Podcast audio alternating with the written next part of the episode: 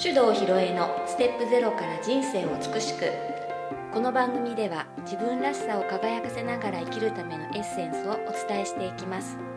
日々の暮らしの中にちょっとした気づきのスパイスをお届けします。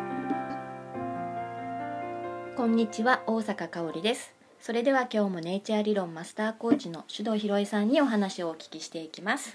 こんにちは、ひろいち。こんにちは。今日はですね、そもそもね、ひろいち、なんでひろいに来たのかなっていうところなんていうのは話してないですよね。話してなかったね、じゃあ今日はテーマとしては、これからの理想のライフスタイルとはっていう話にしようかな。じゃあ、私がね、なぜ広尾町って皆さん知ってますか？札幌じゃなくて北海道の広尾ですよ。そう、東京のじゃなくてね、よく間違えられるんだけど、私札幌生まれの札幌育ちなんですよ。札幌以外のとこ住んだことなかった、もう小中高大学まで札幌で、それでそのまま札幌市役所っていうところに勤めちゃったのでね、全く他のとこ住んだことなくて、で市役所に19年勤めた後に、半分嫌になって半分はやりたいことがあって辞めました。42歳の時かな、で講師業をね、今もやってますけど、セミナー研修の講師っていうお仕事が、メインのお仕事なんですけども、いろんな企業さんとかお役所の研修講師をやってた時に、たまたま広尾町役場のお仕事が、依頼が来たわけ、それで何回か来てるうちに気に入っちゃって移住しようかなってなったんだけど、冒頭になんかその話したかもしれないね、第1回の時ね。少しね。でじゃあ何がその私をここに来ることを後押ししたかっていうのが、今日のその未来のねライフスタイルの話とちょっとつながってるので、その話をしようかと、思うんですけど、私がね何度かこう広尾に仕事で来ていた時に、そこのセミナーに参加していたある女性から、個別にちょっと悩み事の相談に乗ってほしいというオファーがありまして、で私の持ってる、そのネイチャー理論っていう、ツールがありますけど、それを使って、じゃあちょっと個人セッションやるので、お家行きますよって言って、酪農家さんなんですよね、それでお家に行ってね、で1時間半ぐらいかな、個人セッションしてお題を頂戴して帰りますってなった時にね、玄関にね、長芋の段ボールが積んであったの、どっさり、すごい数、こんなにたくさん長芋どうすんだろうっていうねぐらいあったんだよね、すごい長芋いいね、どうしたのこれって聞いたら、これですか、お肉と交換したんですってその子が言って、えって、物々交換か、これ最先端だねって言ったら、その子きょとんとしてて、私は何も作ってないからね、でも人の話を聞いてあげたり、アドバイスしたりはできると、でねえねえ、もし私さ仮にだけどさ、こっちに引っ越してきちゃったりなんかしてさ、これお金の代わりにね、牛乳とかお肉とかって言うんでもいいのかなって私が聞いたら、びっくりしてね、そんなんでいいんですかって言うんだよ、いい全然いいって、なんかそれでね、私もなんかもしかしたら、人の役に立つことによって食料をゲットしてね、生活するっていうことが可能かもしれんと思ったわけですよ、お金がなくても。そう、でね、その頃私徐々にですが、お金って本当に未来永劫続くんだろうかっていう疑問を持ち始めた頃だったのね。貨幣経済社会って何か矛盾があるなとかさ、お金がお金を持ってなんでこんなことがまかり通るんだろうかとか思ってたので、究極自給自足生活も人間はできるよね、でそうじゃなかったら自分の作ったものと誰かが作ったものを交換することで、品数を多くしてね、生きていくことできるでしょ、って考えたら、そういう生活ここに来たらできるのかもしれないって思ったんだよね、でその前もね何回か来てるうちにここいいなって思ってはいたの、だけどどうしようかなと思っててね、それで当時はまだうちの旦那さんのスッチー先生とは付き合ってる状態にね、うん、結婚してなかったんだけど、疲労に移住するとかどう思うって帰りのバスの中でメールしたらね、いいねって、いつって俺いつ会社辞めようかなみたいな本当にってなったんだけど、で、そういう感じで、こう導かれるように流れに乗っかってきたって感じね、それでね、やっぱり最初にイメージしたものってすごいなって思うんだけど、本当にうちにこううちの今で講座とかやってるとさ、もちろん受講料も払ってくれるんだけど、カニとかさ、鮭とかね、ウニとかさ、あと牛乳とか、チーズとか持ってきてくれるのみんな、すごいですよね、本当にだから冷凍庫買ったもん保存できないぐらい。そう、ね、こっちの人はみんな家庭にガバって開けるねお店屋さんみたいな冷凍庫持ってんだけどさ、そううちの実家にもありますよ、ね、そんな感じなのね、で、いや物々交換経済は原始的だって思われるかもしれないけどさ、私はね最先端だと思いますよ、そうですよ ね東日本大震災の時とかね、まだ記憶に新しいと思うけど、物流ストップして店から物なくなったらね、例えばあの時にタンス貯金で1000万持ってたとして、何の足しにもなんなかったよね、そうですね、何の解決にはならなかったですよね、お金持ってても飢え死にするからね、で、これから、あまり考えたくはないけれども、世の中多分混沌としてくるよ、この先どんどんね、最悪は戦争だよね、なってほしくないけど、じゃなくてもいろんな、天災も起きるだろうし、不測の事態になった時、一番強いのは誰かといえば、食べ物を作ってる人。そうですね、で、私は食べ物は作ってないけど、食べ物を作ってる人たちを応援し元気づけることはできるなと思ったわけ、だから悩みを聞いてあげたり、例えばうちのね相方のつっちー先生は経営のコンサルティングが得意なんでね、そういうことをやったりとか、いろんなことをしてつながりを作るってことだよね、で、物と物だけじゃなくてそういう知恵と物の交換とか、そんなこともいいなと思って、で、そういうことが可能な土地として、私はこの北海道の十勝ってとこは可能性がすごいあると思ってるんだよ。十勝のどんなところ可能性感じました？まずはね、食料自給率の数字ね、2000% ぐらいいってんだっけ、ありますね、2000だよ、日本の食料自給率 30% ぐらい、今もうちょっとあるのかな、ありました、もうちょっと少なかったかな、 20% とかそんな感じだよね、2000だから。そうなんだよね、で、私ね自分も一応一経営者なんでね、中小企業家同友会という組織がありますね、全国組織で、同友会のね地区の活動とかにも参加してんだけども、2年前になるのかな、台風が直撃した時、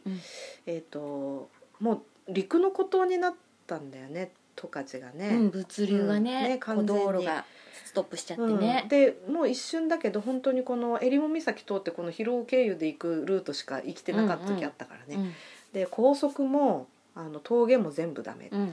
たら何が起きたかっていうと、十勝から食料農産物が札幌に出ていかないっていう状況ができたわけねでね、うち実家札幌だからお母さんが玉ねぎ高くて大変なのって言ってたからね、でもね、大気の工藤公園言っちゃった値段変わってなかったよ ねずっと一緒だって、その辺中にあるんだもん、むしろ出荷できなくて倉庫に山積み、そういう問題が ね起きましたよね、お芋と。そうでね、その時にね同友会の人たちと話してて、みんなね嘆いてるわけ、いやもう在庫はけなくて困るよなって、要するにお金が入ってこないって嘆いてるの、でもね、私ね、いやでも札幌の人物来なかったら飢え死にしちゃうんですよ、うんうん、ここ物あって食べられるから大丈夫じゃないですかって言ったら、うん、すっごい変な顔されたキャトンと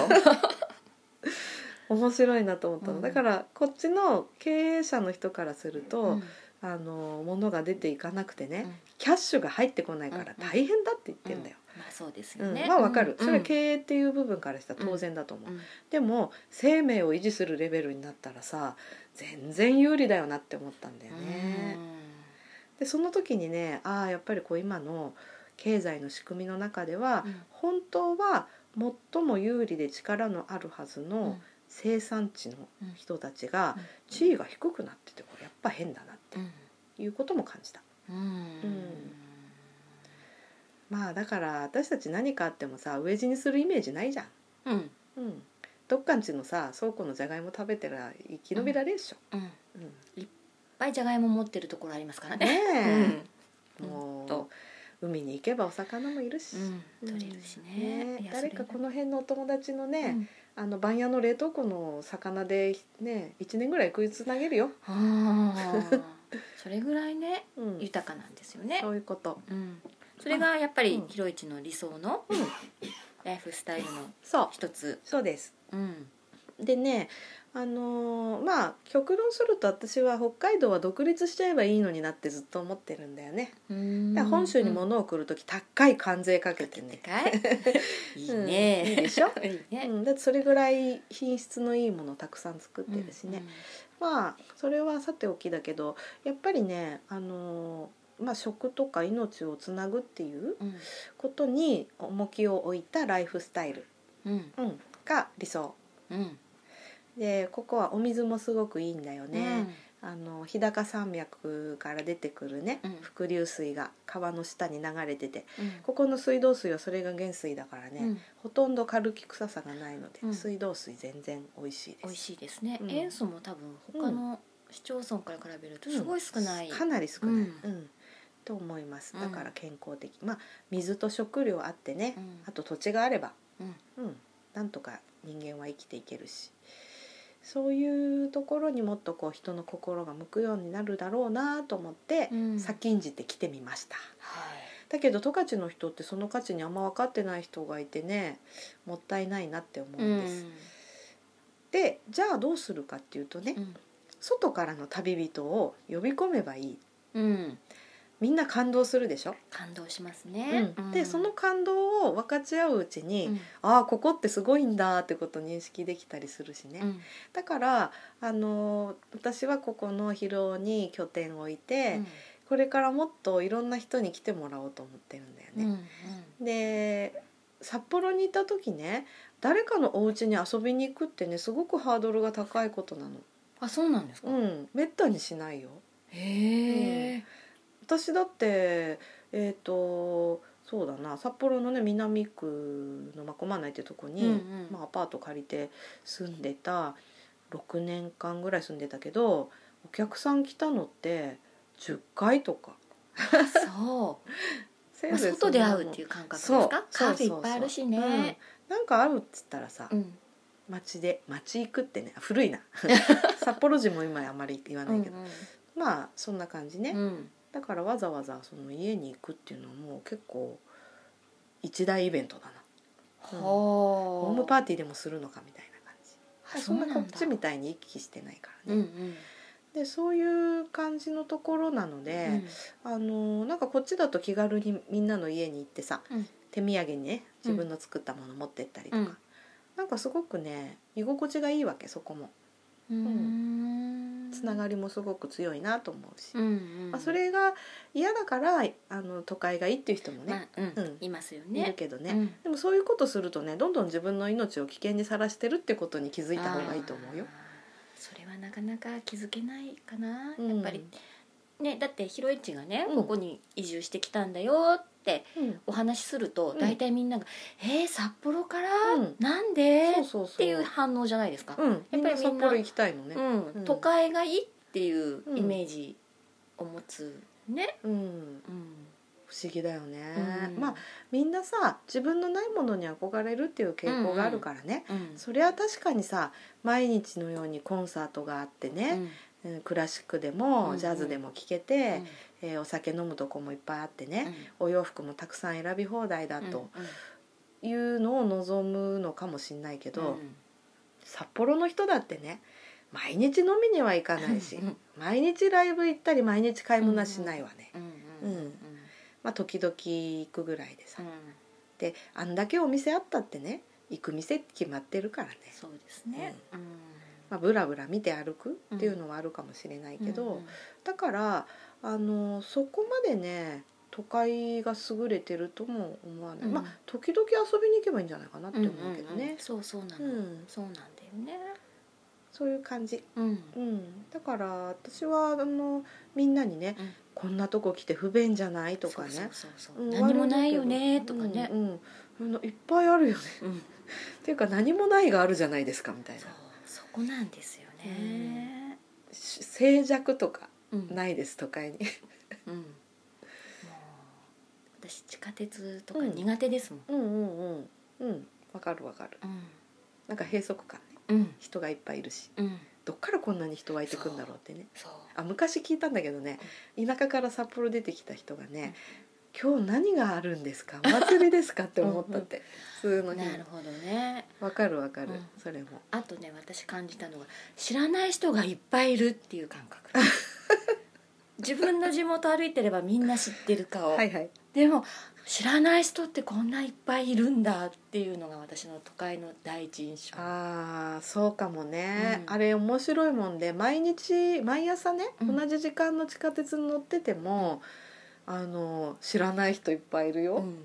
もちろん顔見たことある人ってのもいるけどね、うんうんうん、あれがちょっと怖かったっていうね、うんうんうんうんうん、で逆に都会から田舎に来るとね、うん、みんなが顔知ってるっていうのが怖いって、うんうん、何々さん昨日どっか出かけてたしょ、うんうん、なんて言われるともう耐えられないって言ったりねするんだけどね、うん、私はあんまそういう感覚もないかな、うん、うん、じゃあもう本当に馴染んでいるというか、はい、この生活がね、うんうん、理想的だなって思う、うん、でこれからもうちょっとやりたいのはね、うん、その札幌からいっぱい友達が来てくれるようになって、うん、もうちょっとたくさんの人が来てもいいように、うん、広くしたいよねっていうので、うん、じゃあやっぱりゲストハウスでもやろうかなっていうプランが今あって、うんうんうん、そのどんどんね人のね集まってくるような場所、うん、で旅人と地元の人が交流するようにしたい、うんうん、あいいですね、うんうん、そうすることによって地元の人が地元の良さに気づく機会になったり、うん、あとその田舎いいなって思ってる都会の人いっぱいいるんだけど、うん、イメージがないから、うん、いきなり引っ越してきたりっていうのは難しいのね、うん、でもこんな感じの生活なんだっていうイメージができると、うん、移住とかも考えやすいと思うんだよね、うんうん、だからそんな感じのなんかいつ来てもいいし、うん、1ヶ月いてもいいしみたいな、うんうん、そういう場所があったらいいかなと思ってんだけど、ぜひ作ってください、うん、いいでしょ、いいです、うんうん、昔はさ例えば江戸時代とかの東海道の宿場町みたいなのってね、うんうん、あの頃って通信手段がないから、うん、人の行き来で口伝えの情報が全てだったでしょ、うんうん、だ多分その宿場の人なんかはね旅人の話聞くのすごい楽しみだったんだと思うんだよね、うん、そんな感じのことがしたいわけ、うん、で今までうちに来た中で最も遠くから来た人広尾にね遊びに来てくれたのはどっから来た人かな、うん、九州の宮崎から来てくれた人がいました、うんうん、あと大阪とか、うん、東京からも、うん、で、やっぱりご当地話面白いでしょ、うんうん、で何か食べ物を出した時にこれは九州では何々って言うんですよねとか、うんうん、こんな種類のものがあってとかね、うん、いろいろほら話題が膨らんだりするでしょ、うん、そういうこととかもね、うん、楽しいと思うんだよね、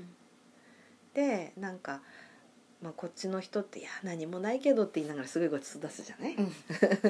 でその何もないっていう言いながらもものすごいものをね、うん、普段食べたり接したりしてるんだっていうことを、なんかシェアしたいなと。そうですね、はい、なんかね十勝の良さも一緒にこう、PR してそうそうそう、でも別にさ都会だってこれからどんどん衰退するからね、で困って食いぱぐれてきた人を助ければいいんだよ、待ってますよ、ねそのためにもちょっとこっちでね、みんながウェルカムな感じを作れたらいいかなと思って、応援します、はい、一緒にやろうよじゃあ一緒にやりますかはい。そう夜な夜なこういうね、よくわからない話をしながら、はいはい、楽しく なっていけたらいいなと思ってます。そうですね、はいはい、それでは今日はこの辺で、はい、ありがとうございました。この番組では皆様からのご意見ご質問を募集しております。宛先はメールアドレス info@officehibiki.com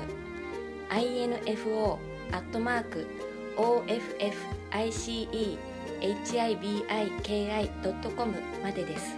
たくさんのお便りお待ちしております。